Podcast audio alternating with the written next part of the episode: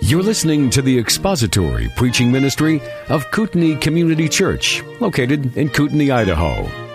We pray that Christ is exalted and your spirit is blessed by the teaching of God's Word.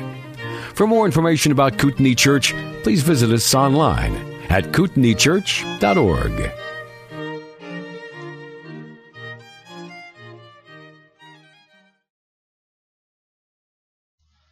Eighth chapter of John's Gospel. And we'll read together verses 48 through the end of the chapter. The Jews answered and said to him, Do we not say rightly that you are a Samaritan and have a demon?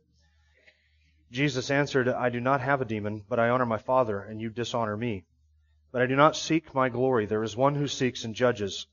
Truly, truly, I say to you, if anyone keeps my word, he will never see death. The Jews said to him, Now we know that you have a demon.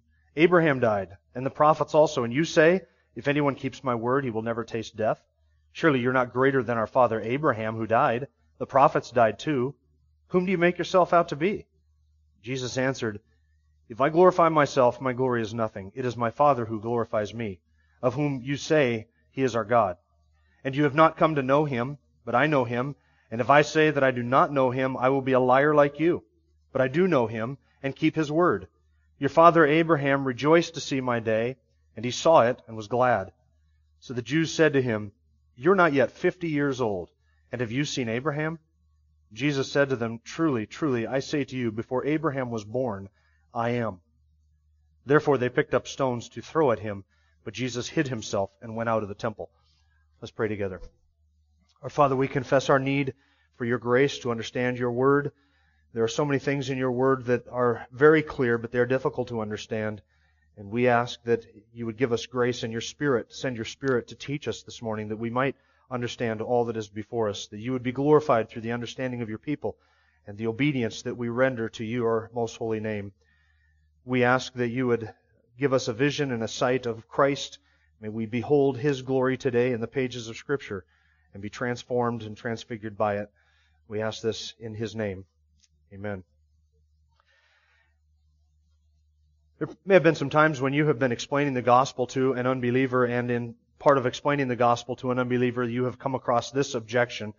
They will say to you something like this You mean to tell me that God is going to send me to hell just because I have never asked Jesus into my heart?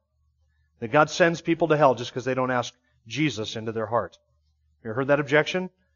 It does sound ludicrous to say to somebody, if you don't ask Jesus into your heart, God's going to send you to hell. If you have ever had that objection raised to you, it's probably due to one or two, or maybe one of these two, or maybe both of these reasons. First of all, because you have been unclear about the terms and conditions of the gospel offer. You realize that the gospel does not say, ask Jesus into your heart and be forgiven. It is not the terms of the gospel. The terms of the gospel are repentance and faith.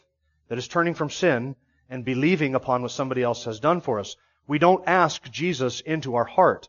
That is not how he gets into our hearts.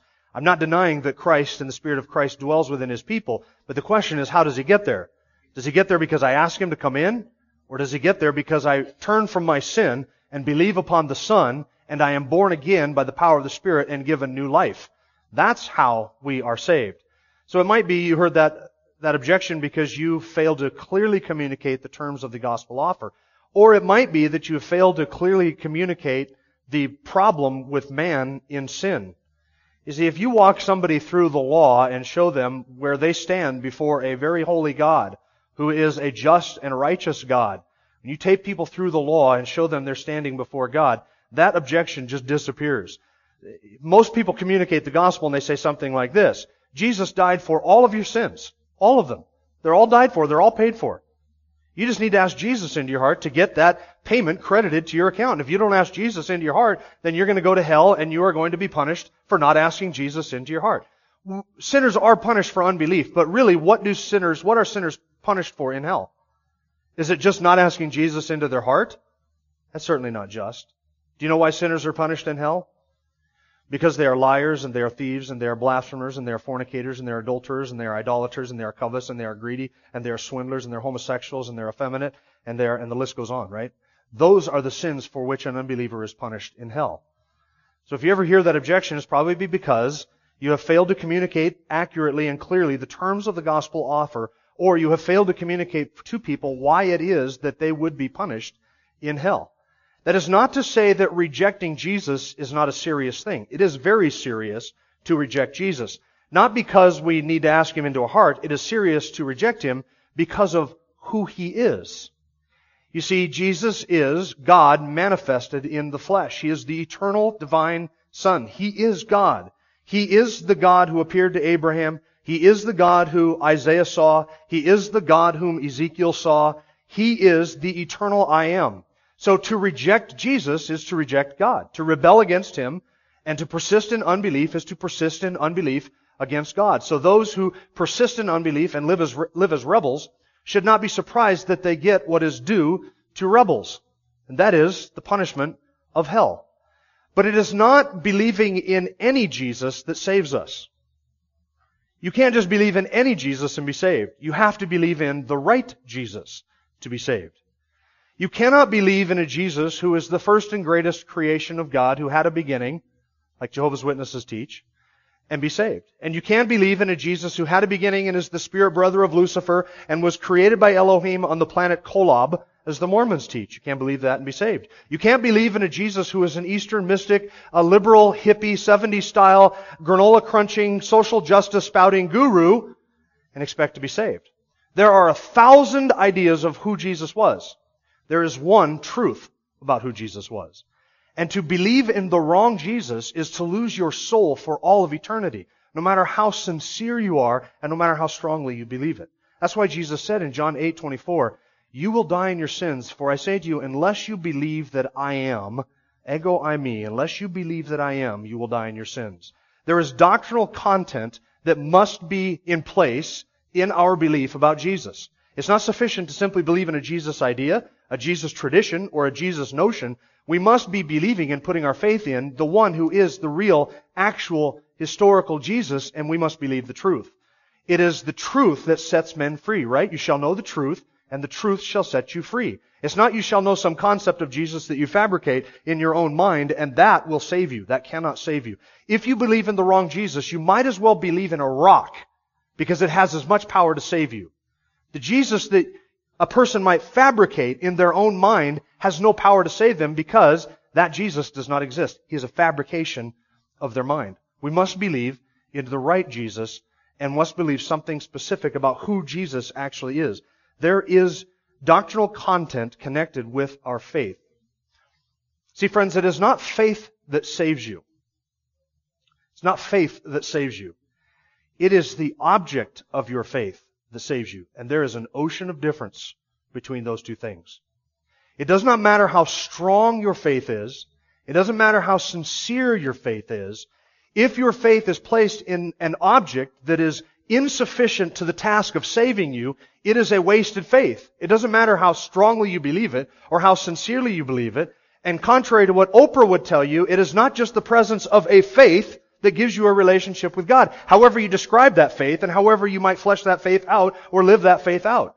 There are people who would say just as long as you have faith, you have a relationship with God. No, no. Doesn't matter how sincere it is. Doesn't matter how strong it is. What matters is the object.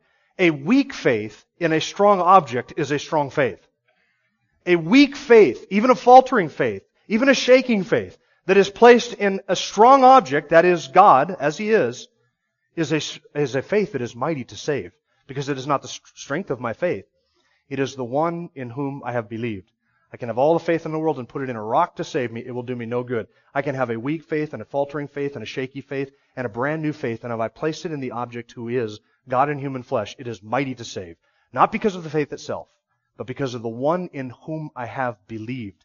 I know, therefore, in whom I have believed, and I know that he is able to keep what I have committed to him against that day. It is the one whom I have believed that saves me, not the presence of my belief. So the issue then is, what Jesus do you and I trust in? Who is this Jesus? And that is answered for us in John chapter 8, where we are turning today. We left off at verse 53 with this question that they asked him. Two questions, really. You're not greater than Abraham, are you? The answer to that is obviously yes. And the second question, whom do you make yourself out to be? Now, verses 54 through the end of the chapter, and we're going to take all of it, verses 54 through the end of the chapter, Jesus answers the question that they give him in verse 53. Whom do you make yourself out to be? He's answering that question. He's going to do it two ways. He's going to first of all describe his relationship with the Father in verses 54 through 56.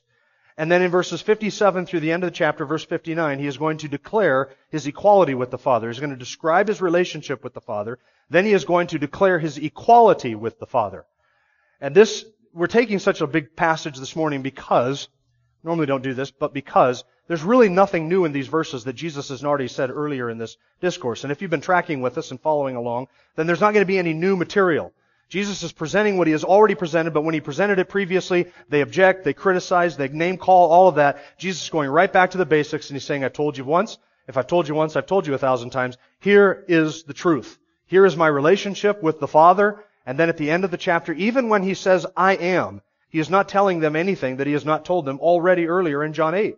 He said it in John 8 verse 24. He said it in John 8 verse 28 that he is the eternal I am of God. So let's look first of all at Jesus explaining or, des- or, describing his relationship to the Father. And as we work our way through these verses, you're going to notice four things really which are indicative of his relationship with the Father. Four things, and we'll go, we'll, I'll point them out as we get there. The first is that he is glorified by the Father. Now look at verse 54. Jesus said, or answered, If I glorify myself, my glory is nothing. It is my Father who glorifies me, of whom you say, He is our God. If I glorify myself, my glory is nothing. Now Jesus already said that back in verse 50. When he said in verse 50, I do not seek my own glory. There is one who seeks and judges. Back in chapter 5, Jesus described himself as one who did not come to do his own initiative or to fulfill his own agenda, to do his own will, and did nothing on his own initiative, only what the Father gives me. And here he says twice in chapter 8, I'm not seeking my own glory. Now in this chapter, they, these Jews would have understood him to be claiming to be someone great. Why is that? Because earlier, just a couple sentences prior, Jesus said, if you keep my word, if you obey me, you'll never see death. That's a magnificent promise, isn't it? No ordinary man could claim that. Isaiah couldn't claim that. Jonah couldn't claim that. Moses couldn't claim that. Abraham could not make that claim. That if you obey me, you will never see death. What a marvelous claim. And the Jews would have understood him to be claiming to be somebody great, which is why they asked him, whom do you make yourself out to be? Who do you think you are? This is a, this is a statement or a claim that Noah and Moses and Abraham and none of the prophets ever could have made. Who do you think you are? They understood him to be claiming to be somebody great, and he was claiming to be somebody great.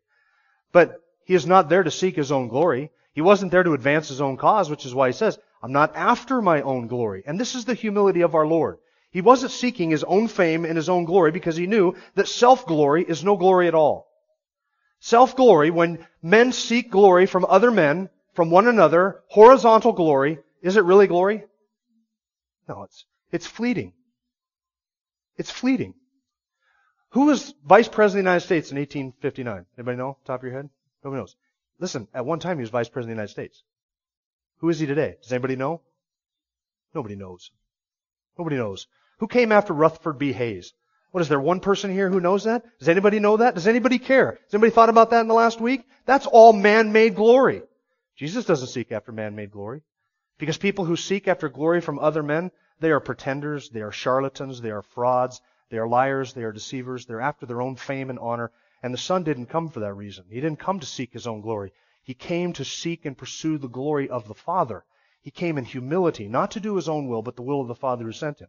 He came not to speak his own words, but the words of the Father. Not to do his own works, but the works of the Father. Everything he did was for the Father's glory. If Jesus was interested in glory, he could have stayed in heaven.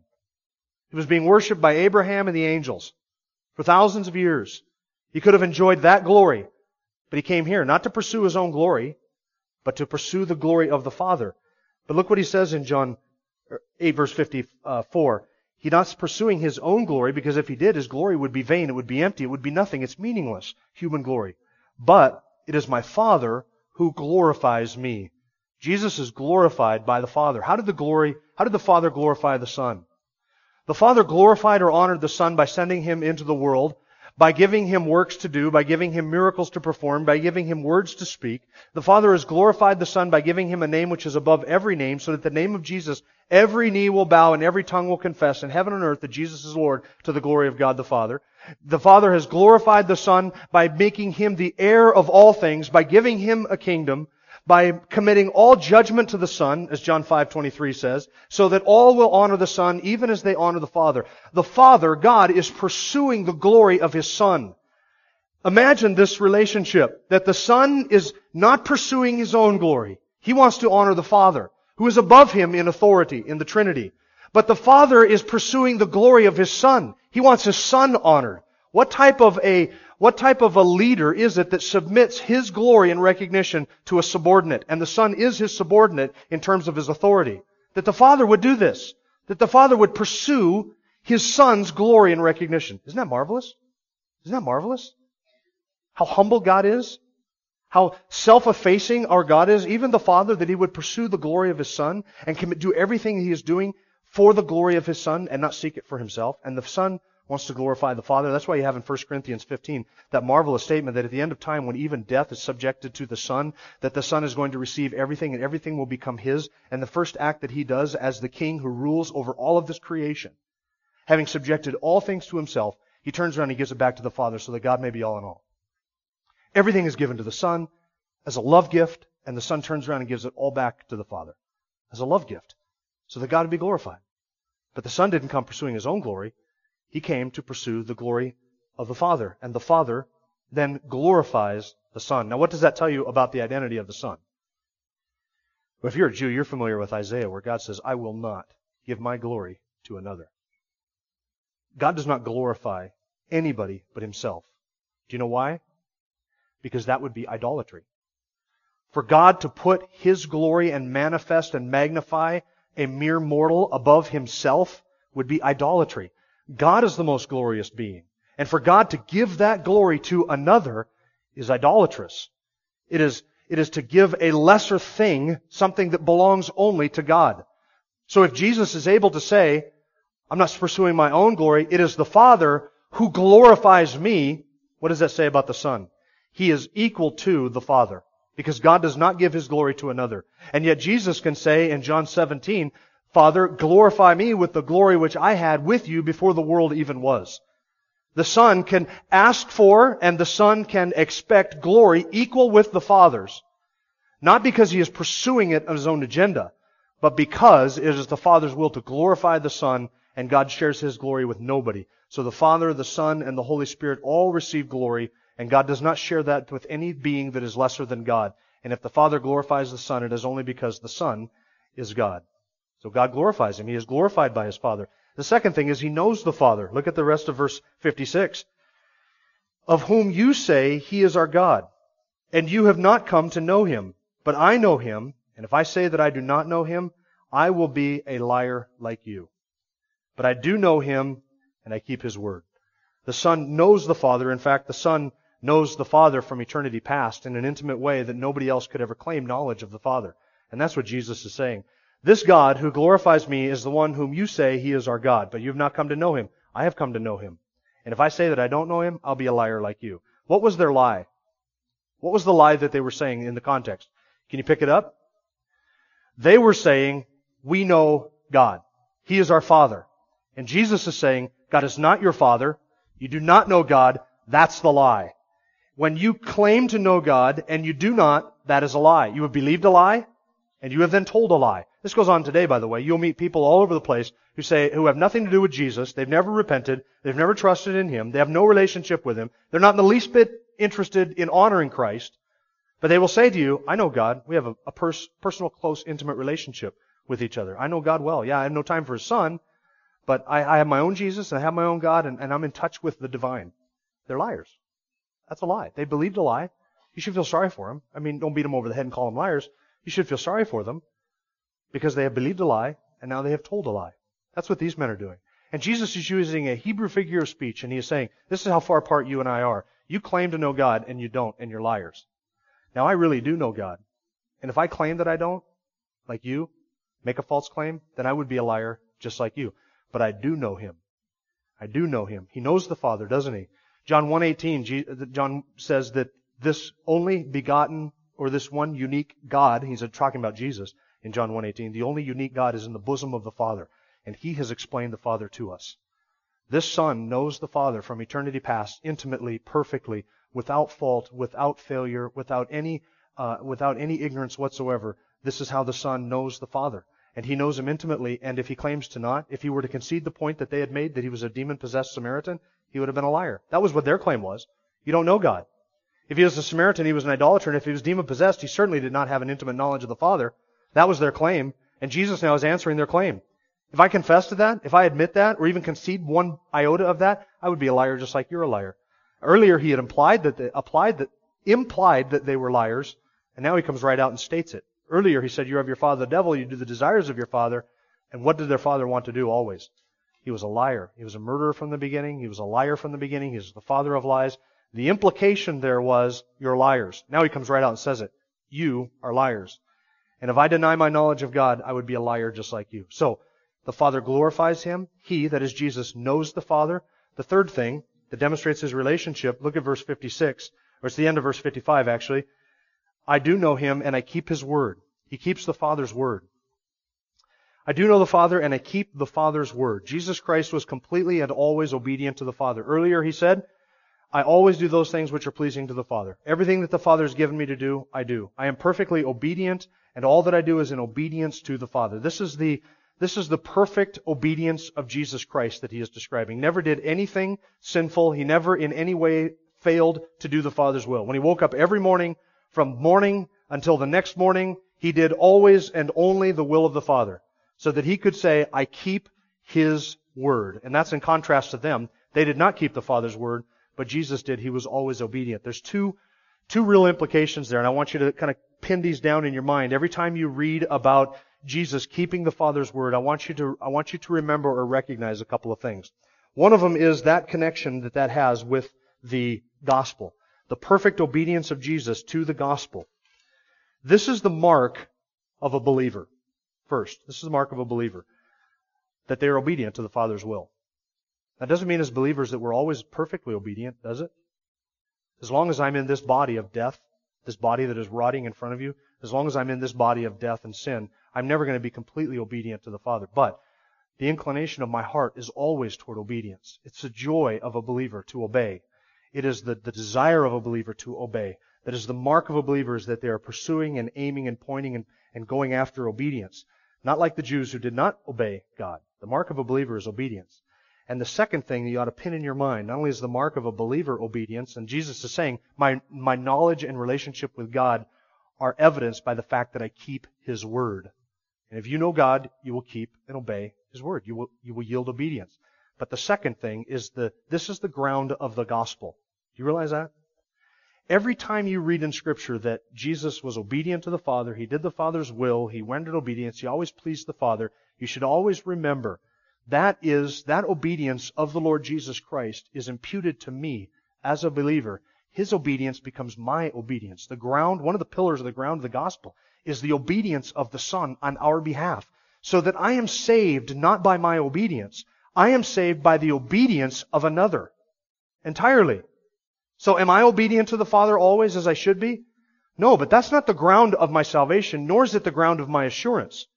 The ground of my salvation and my assurance is the fact that another was obedient to the Father fully on my behalf. And when I place my faith in Jesus Christ and I am in Him, my sin is imputed to Him and all of His perfect obedience and righteousness becomes mine so that the Father sees me as if I had lived the perfectly obedient life that Jesus lived. That's the ground of the gospel, the obedience of Christ. He kept the Father's word. So the Father glorified Him. He knew the Father. He kept the Father's word. And this fourth one, this is a bit more difficult. He fulfilled the Father's promise. Look at verse 56. Your father Abraham rejoiced to see my day, and he saw it and was glad. Your father Abraham rejoiced to see my day, he saw it and was glad. Now here's the question. This is a bit difficult to kind of interpret and to figure out what exactly is Jesus talking about. Because there's really two questions at the heart of verse 56. What is Jesus' day when he says, your father Abraham rejoiced to see my day? What day is Jesus describing? And second, when or how did Abraham see it? What day is being, is Jesus mean there? And when or how did Abraham see it? Let me give you a couple of, a couple of options. I don't think that either one of these really fits the bill, but I'll give you the third one, which I think is actually the way this should be understood. Some people have understood this to be a reference to Genesis 18 and 19. Do you remember when the angel of the Lord and uh, two other men appeared to Abraham, and Abraham went and he slaughtered the goat, uh, the the lamb, presented the meal, baked the bread and everything, and presented a meal for these, and that's when he got the prophecy one year before Isaac's birth that about this time next year uh, Sarah will be with child and and will you'll have a son. And that will be the fulfillment of the promise that I promised you back in Genesis chapter 12, where I promised you a land and a seed and a people and all of that. Um, and Sarah laughed, and Abraham then had Isaac, and he named he named him Isaac, which was laughter. So some people say, well, that's probably what he was referring to there was that in Isaac really was the fulfillment of the promise. And so when Jesus appeared to Abraham that day, Abraham was filled with joy because he got to see Jesus on that day. So the day then would be the one back in at Genesis 18. And the rejoicing would be Abraham then expressing joy at the promise of God given him by the angel of the Lord in Genesis 18. That's possible. It seems a bit limited to suggest that that was one, the one event that Jesus is here referring to is just that, that one event in the life of Abraham. I think it's a bit narrow. I, I don't really think it works with the context. There's a second possibility. It's possible that what Jesus is referring to, some suggest, is that after Abraham died, he went to heaven and there he saw Jesus. Right? Now, after Abraham died, he went to heaven, he saw Jesus. Sometime after that, Jesus, the second person, came down to earth in the person of Jesus Christ. And so Abraham's rejoicing then is seeing Jesus in paradise for all of that time. The problem with that is that the past tense use of the word rejoicing seems to indicate a time period during the life of Abraham, not something after he lived in paradise. It seems that Jesus is referring to something that happened in, G- in Abraham's lifetime that he is rejoicing over. So here's what I think Jesus is talking about. Jesus is talking about Abraham looking forward to the promise that he was given and beholding from afar that promise and rejoicing in it. So the day of Jesus, or Jesus' day, in, in verse 56, would be a reference to the coming of the Messiah or the arrival of the Messiah. Now, let me work this out for you, flesh it out a little bit, and you can see why this would be. Abraham was given a promise, and he responded to that promise by faith. He believed God, and it was credited to him for righteousness. And that faith saved Abraham, and by faith, Abraham saw something that did not exist as if it did exist. In fact, Abraham's faith is described in Hebrews chapter 11, verse 13, when the writer to Hebrews says, All these died in faith. Now, he'd just gone through Abel and Enoch and Noah and Abraham and Sarah, and then he concludes that by saying, All of these, that is, Abel and Enoch and Noah and Abraham and Sarah, all of these died in faith without receiving the promises. But having seen them, that is, having seen the promises from afar, and having welcomed them from a distance, having welcomed the promises, they died, and having confessed that they were strangers and aliens and exiles in the land.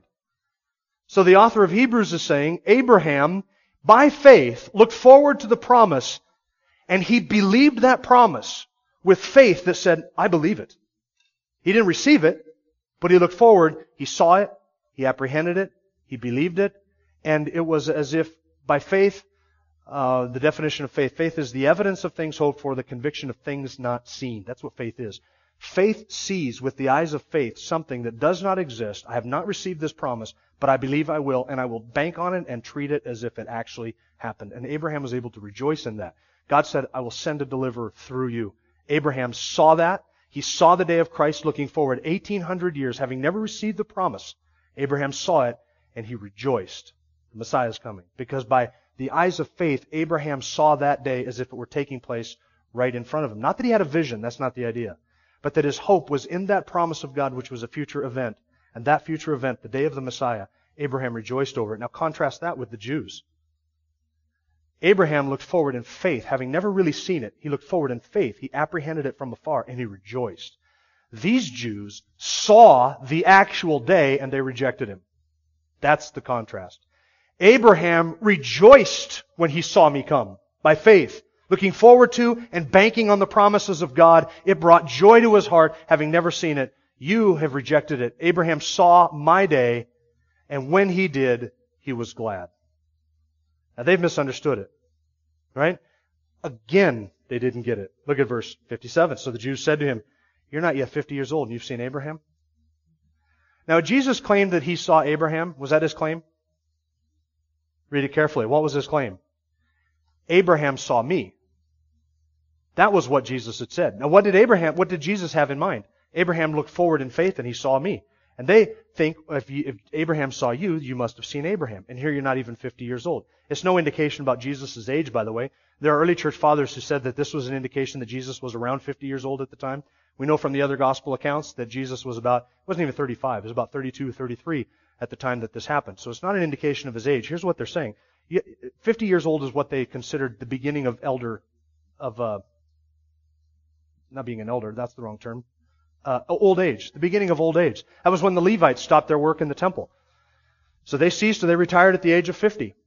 And so here's what they're saying. You're not even old enough to be considered old age yet. And you've seen Abraham? This is, they're just mocking. This is, this is ludicrous. You're not even 50. And you've seen Abraham? That wasn't what Jesus had claimed, was it? What he had claimed. Abraham saw me by faith and he rejoiced. They misunderstood. You've seen Abraham? Now, had Jesus seen Abraham? Yeah, as a matter of fact, he had, right? That wasn't what he had said. But since you brought it up, it's true. He had seen Abraham. And he had seen Isaac and Jacob and Noah and Moses and Adam. And he had created all of them. And all of them before he came to the earth joined the angels in heaven worshiping him. He had seen Abraham. And then he says in verse 58, Jesus said to them, Truly, truly, I say to you, before Abraham was born, ego, eimi, I am. And where does that come from? We read it in Exodus chapter 3. Back when we studied verse 24 and 28 of John 8, we went through, we saw how that comes from Exodus chapter 3, what that word means. It's self-existent, the beginning and the creator of all being, the eternally existent one. Jesus is not just claiming pre-existence, he is actually claiming divinity, eternality. He is saying, not before Abraham was, I was. In other words, I predated Abraham by a little bit, by God's creation. That's not what he is saying. He is saying, before Abraham began to be, the aorist tense, past tense, he had a beginning. Before Abraham began to be, I eternally was. I had no beginning. Not I was, not I have been, not I was for a period of time, but I am. And it comes from Genesis or Exodus chapter 3. We see it in Isaiah where God takes that title to himself as the great I am. And here is Jesus claiming eternal divinity. Before Abraham ever had a beginning, I have always existed. John 1 1. In the beginning was the Word. The Word was with God. The Word was God. Go back in time as far as your mind can take you back in time, and you will find that the Word then existed. He was with God, and He was God. He was with God, and He was God. And all things were created by Him, and without Him was not anything made that was made. In Him was life, and the life was the light of men. Jesus Christ is the eternally existing I am. Now some people say Jesus never claimed to be God. Is that true? What is John 8:58? It is a claim to utter divinity. He is taking the covenant name of God, the I am, and he is applying it to himself. Just as he says in verse 24, unless you believe this, you will die in your sins. You must believe that Jesus Christ is God in human flesh. And if you do not, you will die in your sins. Now you may say, what does somebody like a Jehovah's Witness do with John 8:58? It's a good question, and I'm glad you asked.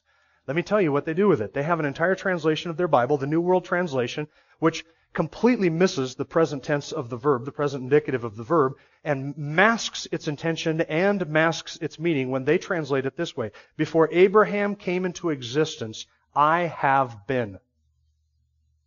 Now see, you and I would agree with the Jehovah's Witness this far in that Jesus pre-existed Abraham. But we would have to go further on the basis of Scripture's testimony and say not only did Jesus pre-exist Abraham, Jesus pre-existed all things and He is the uncreated creator. Not I have been, I was before Abraham, but I am eternally existent, without beginning and without end. That is what Jesus is claiming. And the Jehovah's Witnesses say that should be translated before Abraham came into existence, I have been. When I was in uh, my first year of Bible college, I got interested in the cults. Not interested like, oh, I want to join one, but interested in as I want to study them. And so I began to study them and read up on Jehovah's Witnesses, Mormons, almost every cult that I could. I had, Walter Martin's Kingdom of the Cults was like my Bible for a semester. I read that and studied up. And so during my second semester of Bible college, I sent away to all these organizations asking them for their literature. Hey, can I get a little bit of information about? And I wanted to sort of build up my filing system. These were the days before internet. I know a lot of younger kids can't even imagine such a day. But you couldn't just Google something. You had to write to them with this, this thing called postal mail where you put a stamp on it, you put it in the mail and you send it off and they actually send you back something. Well, that summer after Bible college, the Jehovah's Witnesses were kind enough to stop by my door for a little chat. And we had a couple of very interesting encounters. And I had asked, I had read about in some of their literature and about them that they had this little book called Reasoning from the Scriptures. And it was basically the Jehovah's Witness answer book and it contains the answer to any question or objection which you could possibly raise. So it's intended to go with them from door to door everywhere that they go on their door to door ministry. And if you ever ask them a question or stump them about a passage of scripture, you'll see one of them reach in while the other one starts talking to sort of distract you. They'll reach in, they'll pull out their little answer book and they'll look up by index the passage or the question that you're asking. They'll flip to it and then they will read you the answer. So I asked one of the Jehovah's Witnesses, can I get a copy of Reasoning from the Scriptures from you? And I didn't expect that the Jehovah's Witnesses would give me their answer book. But they came back the next week with a copy of Reasoning from the Scriptures for me. Right? So here it is. This is the little piece of gold. If you ever see this at a garage sale, pick this up. Now you can imagine the benefit of knowing what a Jehovah's Witness is going to say before they even say it. Right? If you know the answer that they're going to give you, you can prepare to go past the answer that they give you. And so that's why I wanted to use this. That, okay, well this, this now I know what they're going to say to me when I bring up this question. I can prepare for what comes next. So I started reading and studying this little handy book. And if you've ever stumped a Jehovah's Witness, if you get them past the answer in this book, they have nowhere to go but home. They are absolutely lost. This is their last resort. You stump them, they go to this. If you have an answer for this, they've got nowhere else to go. This little book is worth its weight in gold if Jehovah's Witnesses are visiting you. It's worth its weight in gold, trust me. I've seen these at garage sales, but I never pick them up because I already have one. And I've actually stood on this, on the porch with Jehovah's Witnesses and stumped them and they'll say, well, hold on a second, we got a resource, and they'll pull in, I, I know where they're going, right? And they'll pull it out, and I say, oh, what does that say? And then they go through the process of flipping to it. I play ignorant, which is not very difficult for me to do most of the time. So uh, here, let me tell you what they say about John 8:58. It's on page 417 if you happen to have one of these at home. This is actually in a little section titled Texts from which a person might draw more than one conclusion depending on the Bible translation. Did you hear that? Texts from which a person might draw more than one conclusion, depending on the Bible translation. So there are all of these seemingly confusing passages of Scripture that are dealt with in this section. One's like John 1, 1 and 2. In the beginning was the Word, the Word was with God. Depending on the translation that you're reading, you might draw more than one conclusion from that, so it's good to have a little answer. John 8:58 is here, Acts 20:28 that God purchased the church with his own blood. God purchased the church with God's own blood. Romans 9:5, which talks about Christ who is above all, God blessed forever. Uh, Philippians 2, 5, and 6, Jesus Christ who existed in the form of God. They have a little answer for that one. Colossians 2:9, in him dwells all the fullness of God in bodily form. That's Colossians 2:9. Titus 2:13, which calls Jesus Christ our great God and Savior. And then Hebrews 1:8, where the Father says to the Son, Your throne, O God, is forever and ever. Hebrews 1:8. And then 1 John 5:7, which is a textual variant. But anyway, John 8:58 is in here. Let me read you what the Jehovah's Witnesses say about John 8:58. Now we've studied the passage, and I'm going to ask you to identify the error. It's not going to be, I don't think, that difficult if you've been paying attention. If you've been sleeping, you haven't been paying attention, then you're going to be lost, and I would recommend that you not raise your hand. John 8:58, the RS reads, this is what they say, the RS, which means Revised Standard, reads this: Jesus said to them, "Truly, truly, I say to you, before Abraham was, I am." The Greek is ego eimi, which they're correct on. And then they give all the different Bible translations that render it just like that. Some of them even using capital letters to convey the idea of a title. Thus they endeavor to connect the expression with Exodus 3:14, which is what I have done and what we have done, which is why where the expression needs to be connected. Where, according to their rendering, God refers to himself by the title I am. However, in the New World Translation, the latter part of John 8:58 reads, "Before Abraham came into existence, I have been." The same idea is conveyed by the wording, and they give a couple of other references. Now listen to this. Which rendering, I am or I have been, agrees with the context? The question of the Jews, look at your Bibles, verse 57, to which Jesus was replying, had to do with age, not identity. I'm reading from there. The question of the Jews in verse 57 had to do with age, not identity. Jesus' reply logically dealt with his age, the length of his existence. Interestingly, no effort is ever made to apply ego eimi to the title of the Holy Spirit. So a little dig at the divinity of the Holy Spirit in there. So here's their answer. What Jesus is answering, what Jesus is giving us in verse 58 answers the question in verse 57. What were they asking in verse 57? How old are you? And let me ask you a question. In verse 57, were they asking Jesus, how old are you? No. No. They are mocking him. What question is Jesus answering in verse 58? Is it the question of verse 57 or is it the question of verse 53? What's the question of verse 53? Are you greater than Abraham? Whom do you make yourself out to be? That is the question he is answering. The question he is answering is not the question of identity or age. It is the question of identity. In verse 57, they're not even concerned about his age. They're simply mocking the idea that Abraham would rejoice to see him. They've misunderstood what he said entirely. They thought he was referring to having seen physically Abraham sometime, thought he was out of his mind and saying he's possessed by a demon. So they're mocking him. They're not asking him how old he is. Jesus is not describing to them how long he has existed. Jesus is describing to them who he is. So who is he? He's the I am. The eternally existent God without beginning and without end. That is his identity. And that is what he is claiming to be. How do we know this? Look at verse 59. The Jews do what any God-fearing Jew should have or would have done, and that is they tried to blaspheme somebody who would claim to be God. Verse 59. The Jews understood what he was, uh, what he was claiming. Therefore they picked up stones to throw at him, but Jesus hid himself and went out of the temple. Now, it wouldn't have been difficult to find a stone because the construction of the temple had been going on for 46 years, almost as long as our building program. And they would find stones laying all the way around the courtyard. They grabbed stones to pick it up and they were going to stone him. They were going to stone him for blasphemy. Now, here's the irony of the scene. The irony of the scene is they think they are honoring God by stoning him. The only way they could honor God is by honoring him. He has claimed to be God, and they now want to stone this one who has claimed to be God. They are accusing God of blaspheming God.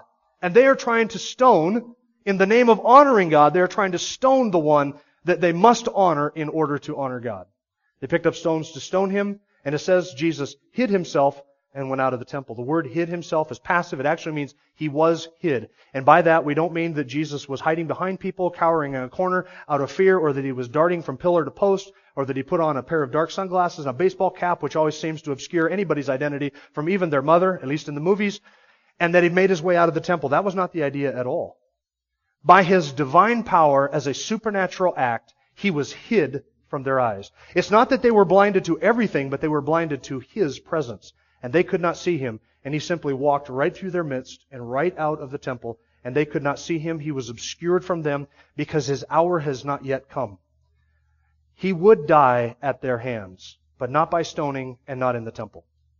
He would die at their hands on God's timetable, not theirs, on a hill, not in the temple, and not by stones, but on a cross for the salvation of sinners. Jesus was not going to die before his hour had come. Listen, even when he was handed over to Pilate, Jesus, Jesus, it's not that Jesus could not escape or Jesus could not get himself released. It's that he would not. Because that was the hour.